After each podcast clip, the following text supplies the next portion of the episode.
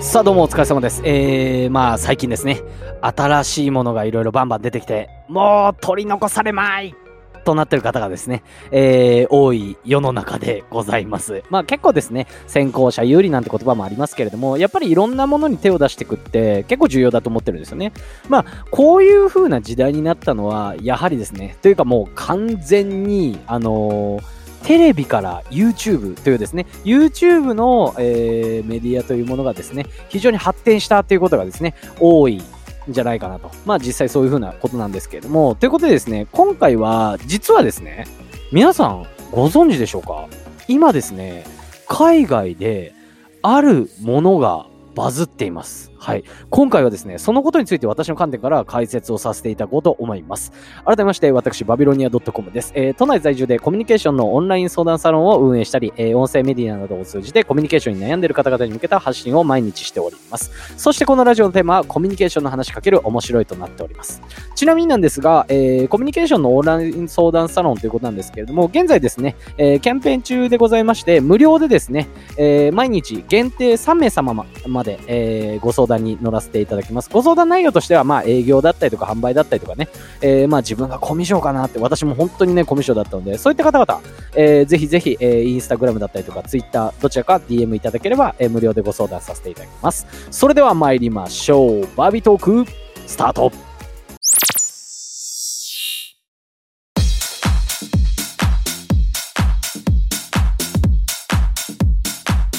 はい、え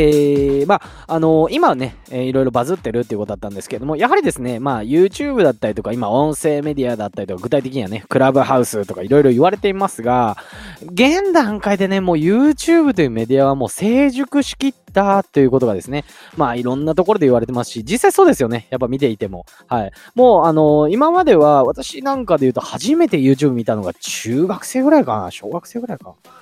なんか見たんですよね、なんかの動画を。はい。変なやつじゃないですよ。うん。変なやつじゃないですよ。はい、まあまあまあ、いいんですけれども、はい。っていうことなんですけど、やっぱり昔って結構素人感だったりとか、なんかのね、動画なんてのもありますし、えー、日本でしたっけ？世界でかちょっとわかんないですけれども、あの、子供のチャンネルのですね、えー、すごい非常に有名な、えー、チャンネル登録者数がどんくらいでしたっけ？日本一のチャンネル登録者数の子供向けの、え、やつなんかで言うと、え、きっかけがですね、え、遠い、え、親戚にも子供の成長を見させられるようにということで YouTube に投稿したことがきっかけだと。はい。要するにですね、最初はなんかこうビデオレターだったりとか、家族のね、思い出作りにっていうものを、え、始めていった結果、え、今なんかで言うとですね、そういうものではなくて、かなりクオリティの高いものを出さないと結構見られないっていうことがね、あったりします。はい。ということなんですけれども、いろいろ新しいね、サービスなんかも結構出てる中で、じゃあ実際どうなのよっていうことなんですが、今ですね、現在アメリカですか？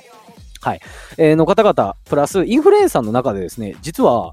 ライブ配信を、えー、切り分けたものがバズっているといった形になっています。もっと言うと、インスタライブありますよね。インスタライブを、えー、例えば1時間やったりして、それをですね、何個か切り分けたものがですね、えー、を投稿するというものがですね、非常に、え、盛り上がっていると。はい。まあ、例えばさっきも言ったんですけど、60分ぐらい例えばライブ配信をして、え、その中で面白かったシーンだったりとか、え、これ、え、非常に言いたかったことだよっていう会話の部分を短く切り分けて、自分のインスタグラムのページに投稿する。5、6個あたり投稿するっていうものがですね、非常に流行っていると。いった形になっております。はい。で、なんでこれが、あの、流行っているかバズっているかっていうことなんですが、3つ私の方でですね、えー、考えてみました。1つ目。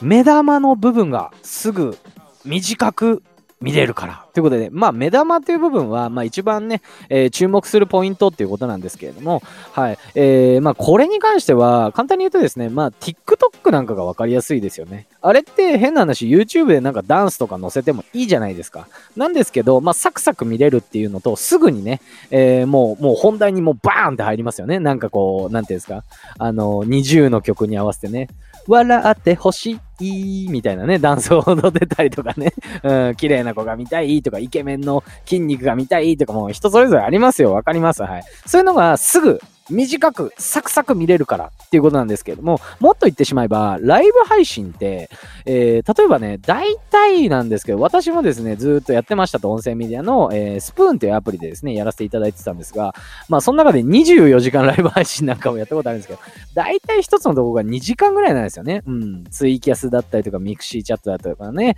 えー、いろいろありますよね。はい。そういった中で、えー、大体まあ60分だったりとか、えー、120分のライブ配信配信が多いんですけれども、冷静に考えたときに、よほどのファンでない限り、やっぱりですね、え、全部最初から最後まで見るっていう方は少ないんですよね。うん。で、そういった時に、じゃあそのライブ配信の中で、え、面白かった部分をピックアップして、それを投稿にするってなったら、変な話、TikTok の、え、まとめたバージョンということなんで、え、めちゃめちゃ面白いですよと。さらには、えー、まあ時間ね、えー、結構時間を気にする方も結構多いので、そういった部分で短く見れるからっていうポイントなのではないかと。一つ目でした。はい。二つ目。収録ではなく、ライブの方が純度の高い情報になる。これはどういうことかというと、まあ、テレビって、まあ皆さんね、結構知らない方もいるのかな。テレビって、テレビ局ってどうやってお金儲けてますかっていう話なんですよね。うん。変な話、テレビ局ではお金は生まれてないんですよね。うん。テレビ局はこういう放送をするから、スポンサーになってくれと。その代わりあなたたちの商品紹介しますよっていう形で、莫大なお金、広告費をいただいて、テレビ局を運営していると。まあ、その広告費はね、まあ、バカ高いっていうことなんですけれども、はい。まあ、今なんかで言うと、まあ、テレビ、テレビをね、もちろんまだまだやられてますし、高齢者の方に向けてなんかで言うと、やっぱり YouTube というよりかは、えー、YouTube を見るとは思うんですよ。見るとは思うんですけども、やっぱりね、テレビを見る方、つけとく方が多いわけです。はい。そういった時に、やっぱりそういった時にスポンサーがいるってなると、あのまあ、忖度というか、まあ、そのスポンサーに不利になったことを言ってしまう方って、タレントの方って使われないですよね、普通に考えて。はい。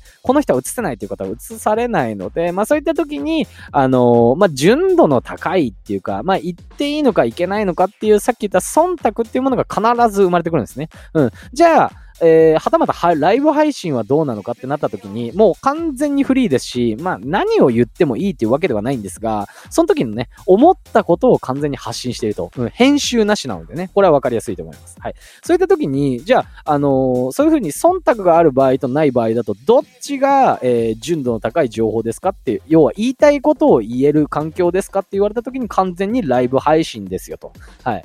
はい。で、最後の、これがキーポイントなんですけども、私もこれ経験あります。3つ目。ライブ配信は、ラッキーなハプニングが自動的に起こると。まあ、オートで起こるっていう感じなんですよね。うん。まあ、ライブ配信ってやってる方ね、まあ、もうずっとやられる方だったりとか、私も毎日毎日ね、うん、月で150時間やったこともあるんですけども、やってるとね、これ、なんでかわかんないんですけど、あの、面白いことが起こるんですよ。これ本当になんかわかんないですけど。しかもオートでなんかかかるんですよね。要はオートって自動的になんかこっちが意図せずそういうのが起こるんですよね。はい。で、そういったポイントを何かこうね、えー、まとめて動画にやったりとか、それ狙ってやっても結局やっぱりやらせってなってしまって、何かこうね、うん、こう、なんていうんですかね、まあ見てる方からすると分かってしまったりすると、やっぱ慣れてしまいますよね。その分ライブ配信ってそういうところを切り抜いてやったりすると、めちゃくちゃ面白い絵になったりだったりとか、はい。っていうポイントが、えー、非常に大きいのないのかなというふうに思いました。まあ一つ目、えー、まあ短くね、端的に見られる。で、さららには、えー、収録ではなくライブ配信の方が純度が高いですよ、忖度がないですよ。さらには三つ目ですね。ライブ配信は、えー、ハプニングが、いいハプニングが起こるっていうことでした。はい。まあこちらに関して、まあ、あのー、まあインスタライブイブの、え、切り抜きなんかが非常に流行ってるよというお話をさせていただきました。はい。まあ、いかがでしたでしょうか。まあ、今回はですね、え、日本ではなくて、今現在ですね、え、海外で、え、流行っている、え、バズっていることなんかをお話しさせていただきました。まあ、プラスですね、今回も合わせて概要欄の方に合わせて聞きたい関連音声載せさせていただいております。こちらもですね、えー、非常に面白い内容となってますんで、えー、気になる方はぜひ、えー、見てみてください。そして、そして、えー、言わせていただいたんですが、えー、まあ、こちらですね、現在あの、オンライン相談サロン、えー、コミュニケーションのね、えー、例えば営業をやってる方がこれってどうしたらいいのかとかね、えー、周りの友達としてはど、えー、こういう風にどうしたらいいのかとかね、えー、全然私本当に喋れなくてっていうね、今度スピーチがあってとか、そういう方に向けた、えー、そんな、うん、相談サロンなんかもですね、私は運営させていただいてます。はい。そこに関して、まあ現在キャンペーン中で無料で、えー、毎日限定3名様、えー、受付させていただいてます。もしね、ちょっとお話してみたいっていう方もいらっしゃいましたら、Twitter だったりとか Instagram の方から DM いただければ対応させていただきますので、よろしくお願いします。それでは本日も楽しんでいきましょう。いってらっしゃい。